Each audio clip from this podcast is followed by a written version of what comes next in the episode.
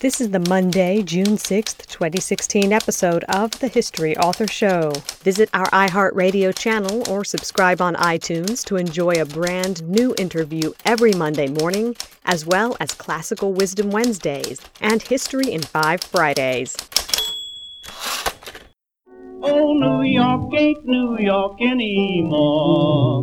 How I miss those old pals of mine. The sawdust gone from the floor where we harmonize sweet Adeline on the east side, west side. Things ain't like before. There are tears in the eyes of the regular guys. Oh, New York ain't New York anymore. Hello and welcome. I'm your host, Dean Karayanis, and you're listening to a special paperback edition of The History Author Show on iHeartRadio. We shared our very first interview with an author back in August of 2015, and we kicked it off with what sounded like a vaudeville setup. Three mules, two brothers, and a Jack Russell Terrier named Olive Oil. My guest was Rinker Buck, and his book, The Oregon Trail A New American Journey, recounted the trek he made with his brother Nick in a covered wagon, 2,000 miles from Missouri to the great American Northwest. In the months since it first hit the shelves, The Oregon Trail has wended its way up the New York Times bestseller list all the way to number one, and Amazon.com named it the best nonfiction book of 2015. When completing the first mule powered crossing of this legendary pioneer trail, the first such crossing in over a century, Rinker Buck met a lot of people, and he met them again in a new light after they'd had a chance to see the enthusiastic response to how he shared the story of their ancestors and where they live today. With the paperback edition of the Oregon Trail appearing in bookstores this June, we thought, why not bring Rinker back to hear about those experiences on his tour? After all, he only set out to write a book, but his pen sparked a national phenomenon and renewed interest in the legend of the Oregon Trail. Oh, and I invite you to go back and enjoy our original interview. You can find it at historyauthor.com, iTunes, iHeartRadio, or wherever you're listening. I considered including some of that conversation here, but it felt too much like one of those clip shows from 70s sitcoms. You know the ones I mean. The sort they call a bottle show where they save a lot of money by just staying on one set. No guest stars, nothing. They just jam the Brady kids in the basement and replay bits you've already seen. I don't know, it always felt like a cheat to me. So, anyway, in the spirit of doing better than the bunch, here's my all new conversation with best selling author Rinker Buck on his trail after the Oregon Trail. I'm here in Simon & Schuster's headquarters on 6th Avenue in New York City with Rinker Buck, best-selling author of The Oregon Trail. You were the very first author I interviewed for the show, so thank you for taking the time to do this follow-up. Well, it's great to be back, and it's an idea. Maybe we should do more follow-ups. yeah, we were just saying before we started rolling how the media usually doesn't follow up. They sort of make you live in that maybe three minute, 10 second segment. Mm-hmm, mm-hmm. And here we are coming back to it because the book goes and takes on a life of its own after you publish it. Right. When we first talked, it was six months ago. You were just kicking off a national book tour. Since then, in stories from small town newspapers and pictures you posted at facebook.com slash rinkerbuck, I've been able to follow how your story has touched people. But how did their reaction touch and change you as you went back and now they had the actual book in their hands? Mm-hmm. I was actually surprised at how sophisticated the response was from readers who you might not expect to be that sophisticated. There's just huge numbers of really diligent readers out there. And because this is a dense book, it's a complicated book in some ways. There's my story of crossing the trail itself. There's sort of memoir elements of my family, how growing up in a horse family prepared me for this, my relationship with my dad and that sort of thing. And then there's just a lot of straight history. You know, what was cholera really about? What was the trail really like? Why did religion play such a role? So you don't expect large numbers of readers out there to absorb all this and really like it. And, and so many did. But I would say the single biggest reaction, strong emotional reaction was from the number of people who now live all over the country, but mostly on the West Coast whose great grandparents, whatever, crossed the trail in the 19th century. And that has remained a fact of family lore, a great attraction of family lore. But none of these descendants really knew what the trail was like. You know, they just thought it was kind of a myth out there. Oh, yeah, great granddaddy crossed to Oregon and got this branch of the family started. Uh, the rest of the family's still back in Illinois. And this was 160 years ago, but we never really knew what they went through on the trail. And we read your book, and now we have a better sense of our own family history. That was very rewarding for me. It wasn't a response I expected. You don't write a book with any particular person in mind or any particular demographic. So among what would now be the millions of Oregon Trail descendants, there was a huge interest and it was very gratifying to get that response it makes me think of our first chat because the first thing I said when you called and mm-hmm. you were out in Idaho, I believe at the time. We talked on the phone. I remember sitting by the side of the road in Idaho. Yeah. I first got you on the phone and it was as if I was speaking to an old friend because I knew you through your writing mm-hmm. and I had to kind of remind myself that and I said it when we did the interview that you don't know me, but I feel as if I know you. Right. I think that's a moment maybe that we all get at some point. Maybe we forget to do that. Fortunately, I, my brain clicked in and I, I said, yeah. uh, you know, I can't, can't be so familiar with you, but I wondered if when you're out on the trail and people have read this, if there were some really memorable encounters with people like that who maybe felt this is exactly what my grandfather went through. Or maybe right. they knew Narcissa Whitman, who's a character in mm-hmm. your book, the first white woman to cross the Rockies. What were those encounters like with people that maybe really wanted to hug you? uh, those encounters were great and everyone wanted to be part of the trip. People come up to me at rodeo corrals where I just happened to be camping with the wagon that night and give me $20 because they want to help with the trip. But the response of people was one of overwhelming hospitality and generosity. Listen, the people who live along the Oregon Trail know it. It's a part of their local lore. And there are many ranches out there where the original ruts run, oh, 10, 11, 6, 7 miles through a larger ranch. They're very aware of the trail history and the heritage and what they're protecting by not allowing any development on the ruts or they don't put their irrigators or plow along the original Oregon Trail. And their response to us was just overwhelmingly supportive. Just here's the best place to put your mules. You can use our corrals. My wife is cooking dinner. Come on over to the ranch house in an hour, et cetera, et cetera, like that. It was just overwhelming generosity and sort of a vicarious need of people to help because they wanted to be taking the journey themselves. It makes them a little part of it. It does. But then there were several ranches we went, went across that were still continuously owned by the family the descendants of the family who had originally crossed the trail to get to this place. And they were very excited because they hadn't had a covered wagon pulled by real mules, you know, a real covered wagon trip come through in the whole time of their family history there, which would be over 100 years, 150 years in some cases.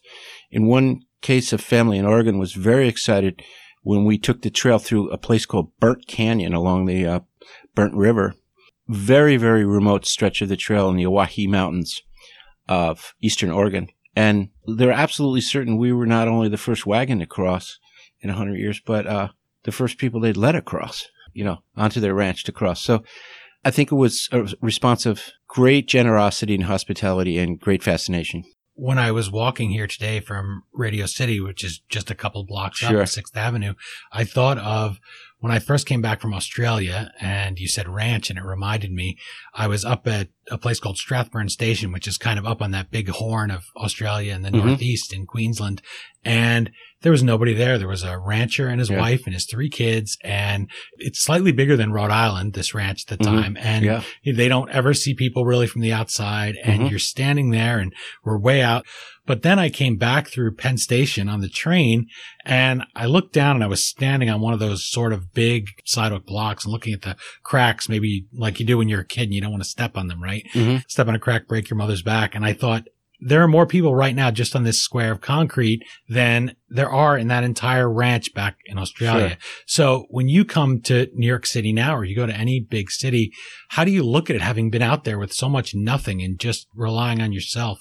Um, there's a minor feeling of panic actually because it's too propinquitous. There's too much stimuli, too much noise, etc. We crossed one ranch. I, I, think it was the happiest moment of the trip in, in, many ways, but we crossed one ranch called the Split Rock Ranch, which is uh, maybe seven or 80 miles pretty much due south of Casper, Wyoming, near Independence Rock.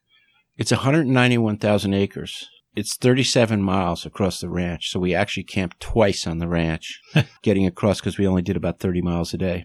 And the rancher and his wife live there with their two young children and they homeschool the kids because it's like a 30 mile drive to the closest school. And that school only had four students. So great, great familiarity with loneliness and so forth. But also people are very sophisticated. Like both of these ranchers had gone to uh, the University of Wyoming and taken uh, agricultural science and so forth. They're four year graduates and so forth. And, you know, once a month or something, they get in the car and go down to Rawlins and go shopping and take their kids to a movie or something like that. I don't think any modern life is really that isolated anymore, but I've always felt more comfortable in the country and a country boy. And I think the Oregon Trail trip made me even a little bit more people leery. You know, I don't like crowds as much anymore. You really get stuck in there when you're with people and you realize something maybe you didn't notice before when you're in New York every day. The mm-hmm. children out there in Australia had School of the Air. And so they would have the teacher come in and they said the teacher was just here. She comes once a year and we, this is where we all slept and they sleep, sleep literally right on their front porch and there's no really problem yeah. with it. They just sleep outside. There's not much rain. And it was just amazing to think of being out there and look around and see nothing. Their mail is delivered by air. Right. Yeah. And there's Royal Australian Doctor Corps and they're pilots. They fly in to each cattle station, sheep station. They'll fly in when they're needed in an emergency, but generally they fly in on a three or four month rotation, keep track of their patients, just like any other doctor with patients. But there's a whole generation of children, as best described, I think, in uh, Jill Kerr Conway's The Road from Coorain, where she describes her upbringing on a very, very remote sheep station in Australia, New South Wales, and getting educated over the radio and here's someone who then went on to the University of Sydney and got a degree and so forth and ended up being the president of Smith College. It's fascinating to me that that isolation promotes a certain bookishness because generally homeschool kids from very rural areas do better on standardized tests than the kids that are in with a lot of people in their classroom. The one other thing I found about coming to the city, since you asked, is, um, you know, it, it took us four months to cross the Oregon Trail. We made 79 camps. There were plenty of times when we went from one town to the next. But once we got to Wyoming and Idaho, it was pretty isolated. We, we would camp out and not see anybody for three or four days. And I just found that what I learned was I was less dependent on the world than I thought I had to be. When you live among civilization, you will take advantages of civilization. When you don't live among it, you learn that everything you need is right there. You just have to keep going. Like one description in the book is described when we crossed the Little Colorado Desert to find water at the Green River. It was a 42 mile day we had to make in a covered wagon with mules, which was very rigorous across a desert terrain, 100 degrees, following the ruts. I had to navigate pretty carefully because the ruts aren't exactly well marked. And I just found that, uh, if there was a red-tailed hawk circling, I knew he was near a creek rush or a river wash. You know, he was near water somewhere, even though it would be a wash and the water would be far deep under. You wouldn't actually see it on the surface. But the red-tailed hawk was there because the prairie dogs were there because they would burrow in and find the water. And that's where they lived. And so I started navigating by the hawks because I knew the hawks would always be over some kind of water and I could see the dry washes on my maps. So you're deprived of all the advantages of civilization. You're deprived of a lot of people and to show you where the way and road signs and all that. And you learn to cope. I, I was following red-tailed hawks across the little Colorado desert and it worked. Probably before you even realized it, because you you dumped the GPS, and I mean that's it's not working. And the, the GPS would say uh, traveling on road. you know, it was so remote. Nobody bothers to put those kind of roads on the database because yeah. nobody's out there. I visited Limerick just after Frank McCourt's Angela's Ashes won the Pulitzer Prize. Mm-hmm. And I'd been there before to Ireland. Ireland had by then was just starting this tourism boom, partially because of the book. The locals said they'd been very excited when they first learned that someone had written about their mm-hmm. town. Then they sort of read his descriptions and he was very obviously stark about the poverty and the lack of compassion that he received from the Catholic mm-hmm. Church and from the neighbors and such things. and their enthusiasm cooled, they said, and some of them were outright hostile towards him. They said it was never like that. And when I was reading your book, I got the impression that the experience was the opposite. People on the trail after they read your book were actually mm-hmm. more enthusiastic. They they said this covered wagon guy who came through and they would have helped you anyway, but mm-hmm. that sometimes when you say you're writing a book, it's hard to really visualize it for people. Is right. that the experience you found? Sure, in some ways. What happened with Frank McCourt was that it was a huge hit with what uh, we call the Irish diaspora. You know, Irish Americans who were three or four generations away from Ireland, and they greatly enjoyed reading about how impoverished and how difficult it was and how obstinate the Catholic Church could be, for instance. But if you're Irish and you're still living that life over there, even though life has changed a lot in Ireland, there's no immigrant experience to abstract you from the impact of it and from what the implications are. The Irish are backward, filthy people who had to emigrate to survive. The country itself couldn't support them. I think there was an equal thing abstracting people along the trail. First of all, I, I, was generally writing about, even though I wrote about tough experiences and bad experiences that the pioneers had on the trail. It is generally an uplifting book because the trail delivered so many people to freedom further west. Second of all, there's so many incidents in the book about wonderful people taking steps to preserve the trail. Like there was uh, the Midway Station old cabin at Midway Station in Nebraska, just below Gothenburg, Nebraska, there's a beautiful old log cabin there that was used originally as a pioneer trading post and then as a pony express stop and so forth. The rancher there, who's in his 70s and retiring, and his kids really aren't interested in keeping the old ranch going, he decided instead of passing on to his heirs or whoever bought the ranch the responsibility of continuously restoring and keeping after this cabin, he would build a, this beautiful barn around it, and he did. And it keeps the rain and the wind out and everything, and it will extend the life of that old, famous, kind of treasured historic site, the Midway Pony Express station, for years and years longer than it would have if it was left out in the rain. And there were many experiences like that I had of people just very generously protecting the trail in their neighborhood or putting new fences and gravestones on old trail grave sites and that sort of thing. Um, so I don't know what people would read in the book who live along the trail that would make them annoyed. You know, a few things I said maybe, but not that much. It seemed as if people were even more connected to it. Mm-hmm. It really sparked them. One author wrote in the Coloradan that she had grown up along the Platte River, but that, quote, as Buck described their journey along my river, I was surprised by the beauty, charm, and history that he saw that eluded me. And mm-hmm. that has to be a special feeling to realize you opened somebody's eyes to something they were looking at their whole life. I think when you live somewhere, you take it for granted. Like I remember the disappointment in my mother's expression and voice when I came back after studying in England for a year and a half and I'd lived in London for 18 months. And she said, well, how did you like the Tower of London? And I said, oh, I never went, you know, yeah. and you fail to appreciate where you live. Like I lived in New York City all these years and how many people who lived in New York City go to the Statue of Liberty? I mean, I'm sure you can find millions who lived in New York for a long time, never visited the Statue of Liberty. So you tend to take for granted what's right next door to you because maybe you consider your life just sort of ordinary and predictable. So yes, I got that response a lot, or I got response a lot from former Nebraskans, you know, who lived along the trail and knew how important the trail was for their upbringing and everything. But for whatever reasons, mainly financial reasons to get a job somewhere, they left Nebraska and they haven't gone back a lot. And so to have someone appreciate the beauty of the landscape and the significance of the trail through their old neighborhood, pretty moving for them. People really get attached when their life or their precinct, you know, their neighborhood gets attention in a quality book. They're reading in your book something that they never saw there. This was the place like where you and I grew up and oh yeah, that tree over there, that's where my girlfriend jilted me and this is where we had the flat tire and the thunderstorm. And you, are not remembering the beauty and the history and the romance of it. You're remembering how you lived. And especially with the history of it, uh, that's a thing certainly with New York City.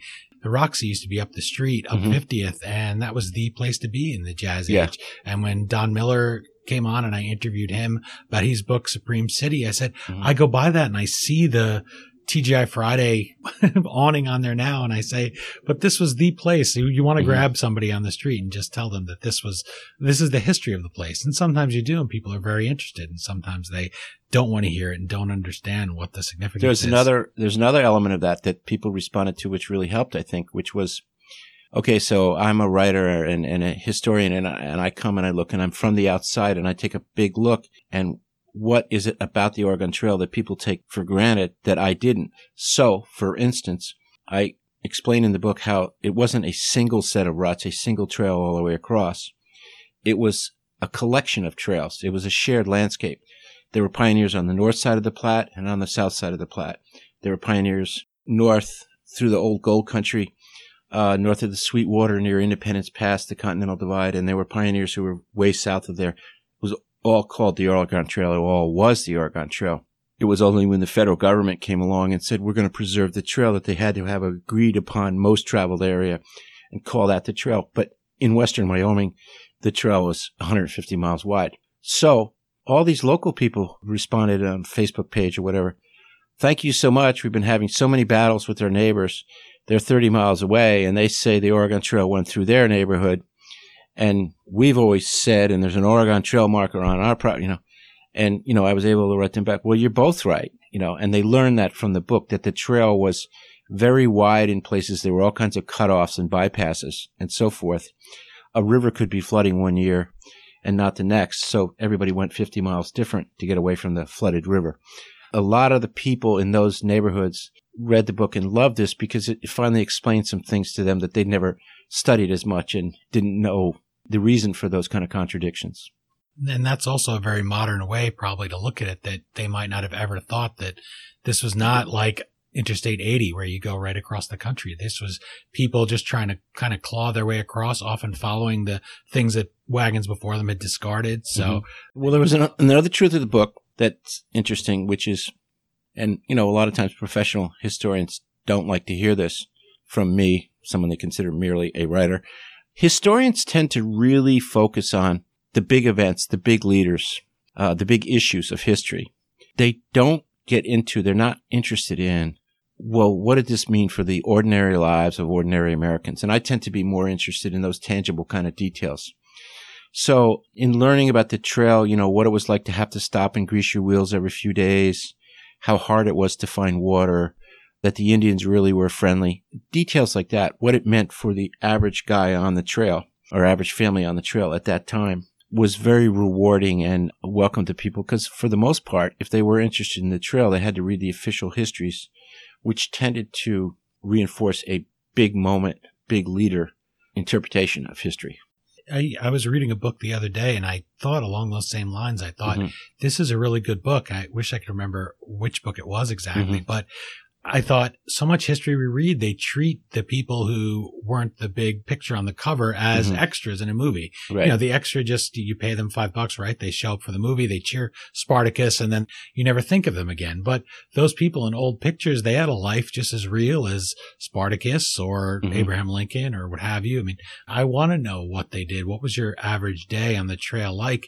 And by riding across this ground, you learn that in a way you couldn't have otherwise. So right. my guest is Rinker Buck and we're here in person at Simon and Schuster's headquarters on 6th Avenue with the great teeming masses of humanity outside. You told one of our local New Jersey papers, this mm-hmm. is two Jersey boys sitting here and talk from New Jersey farms. Yes, we do have farms in New Jersey, by the sure. way. We're great one at Rutgers where I was with the pigs and sheep and the horses and Rinker Buck a little farther south. But you told this paper that you had to be honest when you're writing the Oregon Trail, that you had to give what you called a harsh self assessment or people wouldn't trust the rest of your book. Mm-hmm. And I wondered in light of that honesty, how does it feel to have inspired other folks who are going through struggles and difficulties and maybe doubt their ability to get in the covered wagon in their mm-hmm. life and change the trail they're on? Well, I've learned this through um, earlier books, which is the more candid you are about yourself and the more self deprecating you are about your own failures, that the more people feel they know you and they trust you because you're being unpretentious and honest. And I also tend to be a writer who is very critical of other people. Like, you know, these RVs would come along the road and stop and block our way because they were also crazy to see a covered wagon going by. This was along parts of the trail that are now paved, of course. Things like that. I was critical of, say, you know, the Tea Party attitude towards federal land policy. And actually, in so many ways, federal land policy has been favorable and protected a, a wonderful resource for the American people. But if you're going to be critical of others, you better show that you can turn the lens on yourself and talk about yourself. And in fact, a lot of my weaknesses and a lot of my character flaws, like being obsessed with detail, worrying about some kind of hazard that's right around the corner, and in fact, it's not there. In fact, you end up having an easy day. Something I attribute to my Catholic upbringing. You're kind of trained at a young age to expect the worst because you are a sinner and you're going to sin, you know, that sort of thing. It just makes the book more available to people and they feel like they're going along as well because you feel normal to them. You're making yourself feel normal. And there's no distortion involved. It's just that's who I am and what I write about. And that's how they get to know you. Right. And I find now with people that run for office, now we're constantly inundated with candidates, right, at the moment. Mm-hmm. So I find though in the last few election cycles, that ability to be self-deprecating, which a lot of our great leaders have had and are very much connected with the people, it's been lost. Yes. Maybe partially because we are also uptight and you Yeah. very rarely see our candidates today take shots at themselves that a way I think in 2000 there was a lot of that and I noticed a real change after that. We Mhm. had Al Gore was not above making fun of his stiff image and Mhm. having some fun with it and George W. Bush dealt with what the image of his was and and Mhm. was willing to have a joke with it at the correspondence dinner and have the guy doing an impression and Bill Clinton, Reagan, many of Reagan's stories Mhm. were about that. I mean, I heard Reagan always say he was the Errol Flynn of the B pictures and Mhm. that it was a insult. But then I saw one of his pictures and I said. "Was he goodness?" You Yeah. know, and I don't think we have that in writing anymore either. You have to be the writer. Mm-hmm. Yeah. So Well, there's an irony about modern politics, which is that politicians are very scripted and they don't want to ever say the wrong thing because it can turn into another Gennifer Flowers incident or whatever. However, a staple of the convention movie, you know, the bio of the guy who wins, you know, like Bill Clinton did it and Al Gore did it, and but a staple of the uh, convention bio that they broadcast that everyone sees and goes across the country is here is my life and here is the struggle I had. And so if you're lucky enough to, in today's world, you are lucky enough to have had an alcoholic stepfather who beat your mom and all that kind of stuff. And you were the boy that defended dad. I think that was Bill Clinton. him and Reagan both, by the way, which is interesting. Oh, did Reagan have that? Yeah. And was it in his bio? yeah. Yeah. And then, uh, Obama, I mean, you know, look at what he had to recover from. His father wasn't really around much. You know, he had a hard time at college at first because what is the role of an African American in college and so forth. So on the one hand, the campaign says keep him scripted and don't let him say anything unpredictable that might boomerang for us. And then on the other hand, once he's won all the primaries, he's going to be the nominee. They make him seem like a regular guy to the American public by presenting the campaign bio. And I think the big change this time has been on the Democratic side, Bernie Sanders, on the Republican side, Donald Trump, of course, is that they're not scripted and they are presenting an image that's very different. A lot of people may not like their image, particularly Trump, but he's authentic. He's genuine. He's saying real things that real people can relate to as opposed to the stump speech that was written by somebody else to be very carefully presented each time. I think it was Adlai Stevenson, wasn't it? It crossed his legs in an interview and he had a hole in the bottom of his shoe. And the Mhm. reporter said to the campaign manager, whoever it was, I'm going to, Mhm. uh, this is the general story. I'll tell it a little, uh, rough around the edges, but they said, do you want us to report that? And they said, Oh my gosh, yes, please tell everybody because he had this very stiff image and here he is wearing an old pair of shoes and the shoes you wore out, of course, on the Oregon Trail. Coming back to that topic was the shoes on the wagon. Yeah. And that's where your brother Nick's skills as a mechanic and also as a horseman dealing with the mule shoes Mhm. wearing out and things like that. So I wanted to ask, since this is a follow up interview, Sure. since you credit him with your new American journey success, Mhm. how is Nick? How is olive oil? And do you ever hear from the mules? Yeah, well, olive oil's great. I just was on Nick's farm a few days ago. It's the mud season in Maine, and she just made a huge point before she jumped onto my lap of making a big circuit of the manure pile, the mud pile, all the puddles in the driveway, and then jumping on me. So she hasn't changed, and she's this wonderfully affectionate, scruffy, filthy dog. Nick is great. Nick uh, came back from the trail and got a big job building a house, a place called North Haven Island up in Maine. I don't think our relationship has changed that much with the publication of the book because he knew it would be honest. It's somewhat hard to uh, read about yourself describing some of the things I described with Nick, but I know the impact of the book because every time I do a book signing somewhere and or book talk and then I finish, people come up to me and go, "How's Nick?" You know, Yeah. they just love Nick in the book. I'm thinking I'm the big guy, you know. And they go, "How's Nick? How's olive oil?" And as far as the mules, uh, they're really interesting. Mules actually recognize your voice better than anything else. Getting out of a rental car and visiting on, they're on a retirement ranch now, very comfortable in uh, Idaho. You know, you get out of the rental car and they, they look at you and it's just white guy, you know. And then I go, Hey, Beck. Hey, Butte. You know, they go, Oh no, that guy. You know, that's the guy that harnessed us every day for four months. And Beck and Butte, who are the two Molly mules or female mules, and who just didn't like me that much. It's, it's just a fact. They, they like Nick a little more. They just, phew, ta- as soon as they hear my voice, they, they go all the way to the end of that retirement pasture. But Jake, who is my favorite and with whom I had a great relationship, he just walks right over and nuzzles around in my pocket. He knows there's going to be an apple in that pocket for him. But they're very healthy and they're doing well. I visited them twice in Idaho. I'll, I'll probably visit them again this summer. And they're still pretty much the same mules I knew on the trail. That was a great interview process when you went to meet the mules. I remember that. And Jake comes up to you that 1st Mhm. time, right? And Yeah. Then sort of just sticks his head. And he's a big mule the way He's a huge mule, So he has yeah. nothing to fear from you. Mhm. And yet he's generous and, and Yeah. you know, I don't know. That sounds like an odd thing to say about a mule, but yeah. I mean, they are very smart. They have a bigger brain than a horse. So Yeah. he has a, they have a lot of personality. So I'm glad we got to follow up on how they're doing and nice of you to send them off to retirement. They did their bit, as they say. Oh, they did their thing. Yeah. They saw the elephant. Yeah. Now, before you went out on the Oregon Trail, you Mhm. were an author and journalist who, as you put it, had the divorce, had the bad driving record. Mhm. You enjoyed a drink. I don't want to be too harsh, but that's pretty Mhm. much your Sure. That's what I said. you decided it was wise to turn off of that trail and Mhm. onto this ambitious, sentimental journey that you decided to make. So I wonder what you'd say to creative people who are kind of stuck in that similar rut and they want to take that first step to get out of it. Well, I think people get stuck get writer's block on a book and something for two reasons. There might be emotional stuff going on in their life, which is affecting their writing. But second of all, they just haven't quite done the research yet. They haven't quite gone out and lived the book or lived the material. Writing becomes easy when the material's there and you're all set. You have too much. You know, if you go out and live something for four months like, like we did intensively, 14, 18 hours a day, and then even sleeping in the covered wagon every night, I mean, you're going to have more material than you can use. But I also think that I did better with this book and the writing came easier and everything happened that has because the feelings of satisfaction, of ego boosting were so genuine from this trip. I mean, the endurance that was required every day to sit on that bumpy wagon seat for 14 hours.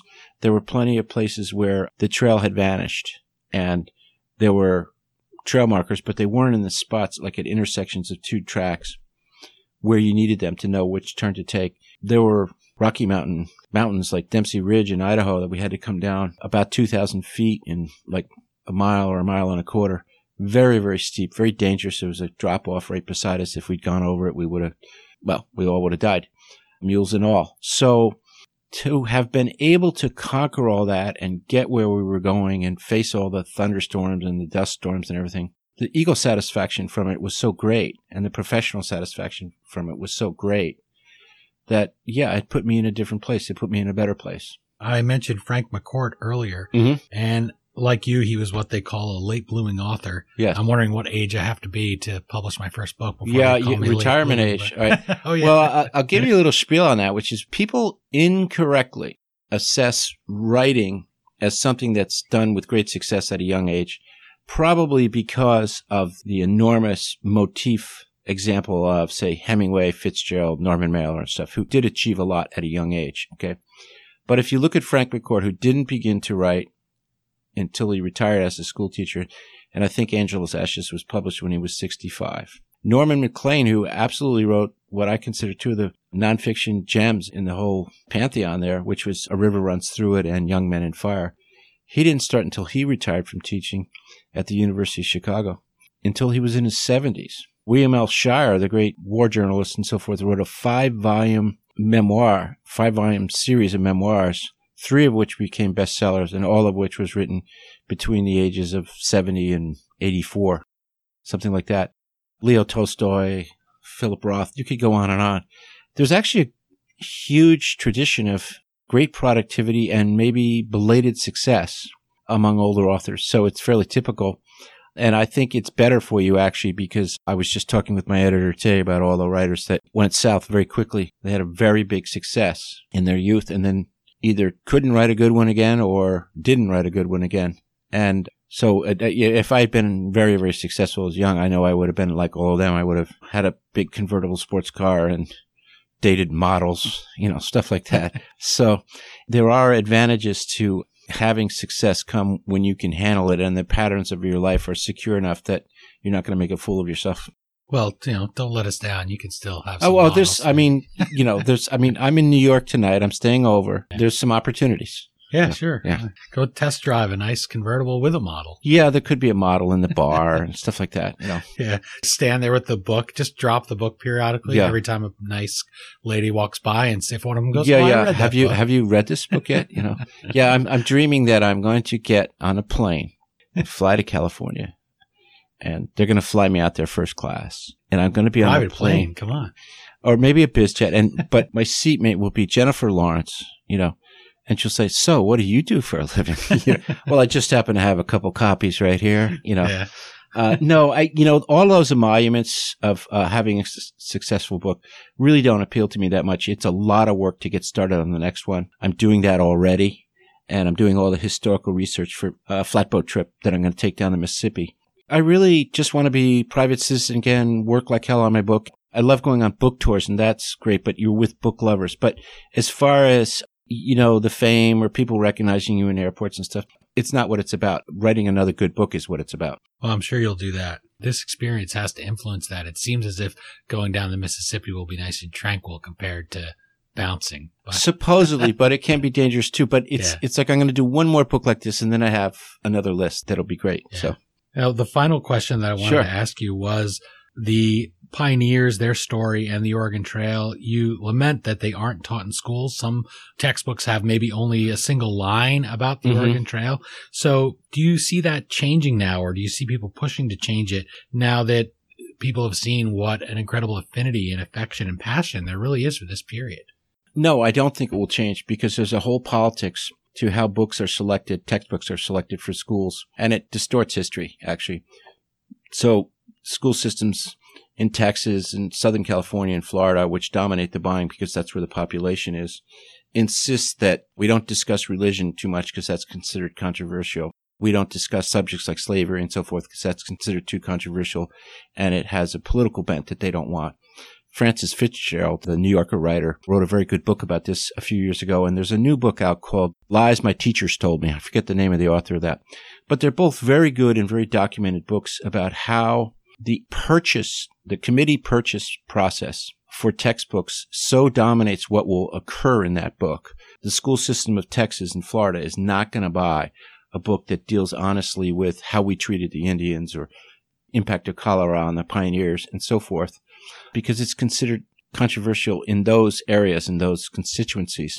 And those textbooks are what dominate pedagogy teaching on this subject. So, you know, the fact that there was a lot of religious strife that contributed to the Oregon Trail traffic, that the gold rush in California, which basically very few people actually made any money, and it was terrible for the gold rushers. The books just aren't going to go into that kind of detail. And I wish things were different, but I'm not that optimistic about how we make decisions about truth in history books. You mentioned homeschooling before, and I think Yeah.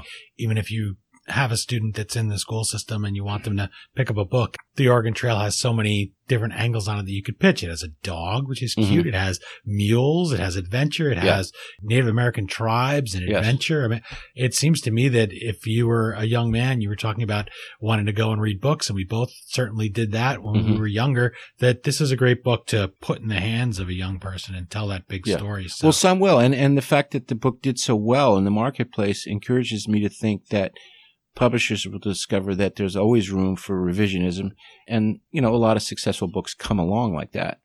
But in general, the business of promoting and teaching history in the United States is the business of promoting myths, things that make us feel good about our history as opposed to the harsh truth. So, for instance, the South didn't succeed during the Civil War over the issue of slavery. They succeeded over the issue of states' rights. It's really not accurate. It just didn't happen that way. But it's more comforting for Southern school districts to read, we succeeded over states' right and the lost cause theory, which is still taught in the South. It's very comfortable for people to have that as their myth growing up than, you know, we didn't want to give up slavery, so we fought. Sorry for my lack of enthusiasm, but I don't think that's going to change. That self reflection we talked about with you and being a little self deprecating and being honest. Pick up the Oregon Trail. I would say it's going to be out in paperback in June. Did you say? Yes, June early June. Yeah. Okay. So there you go. Just in time for the 4th of July. And as you said, this is an uplifting book. The truth of the history behind it and the confusion that always follows the tragedy of a clash of cultures and people mm-hmm. getting sick and suffering. There's some real tragedy with people falling under the wheels, which is a risk that you faced. Mm-hmm. So all of these kind of things are in there, but it really is uplifting and it's okay to be honest with our history. In fact, that's the best way. So as I said, I felt like I had met you through your writing and thought you'd be a fun guy to hang out with for half an hour. Granted, there are no sports cars here, mm-hmm. but it was just as nice to be here at Simon and Schuster's office. You did not disappoint. The success could not have happened at a nicer fellow. I think it came at a perfect time. I don't mm-hmm. think that you're a late bloomer at all. This is perfect. I hope you have at least 12 more books in you. So thank you very much for joining me today and best of luck with your next adventure. Great. Thank you so much, Dean. I've enjoyed it. The book is The Oregon Trail, A New American Journey. And if you like the book, go ahead and like facebook.com slash rinkerbuck. As always, you can find the link to purchase your copy at our website, historyauthor.com. You can do that either in hardcover or the new softcover out in June 2016. And remember, you're helping us every time you buy a book through the site or click through our Amazon banner, because we get a few pennies from every purchase you make, and it doesn't cost you anything extra. Once again, thank you to Rinker Buck for being the author so nice he joined us twice, and for letting us tag along on his book tour. And remember, let us know what you think of the book and the interview on Twitter at HistoryDean or on our Facebook page, which is facebook.com slash historyauthor. I hope you'll join us next week for another trip into the past here on iHeart Radio or wherever you're listening. And remember, if you do subscribe to us on iTunes, please leave a review. Well, that's it for this week's special paperback installment of the History Author Show. I hope you'll join us for next Monday's interview, Classical Wisdom Wednesday, and History in 5 Friday. Until then, happy trails and happy reading. We still call it Broadway, but what's in a name? Take it from Georgie, it isn't the same. On the east side, west side, things ain't like before. There are tears in the eyes of the regular guys. Oh, New York ain't New York anymore.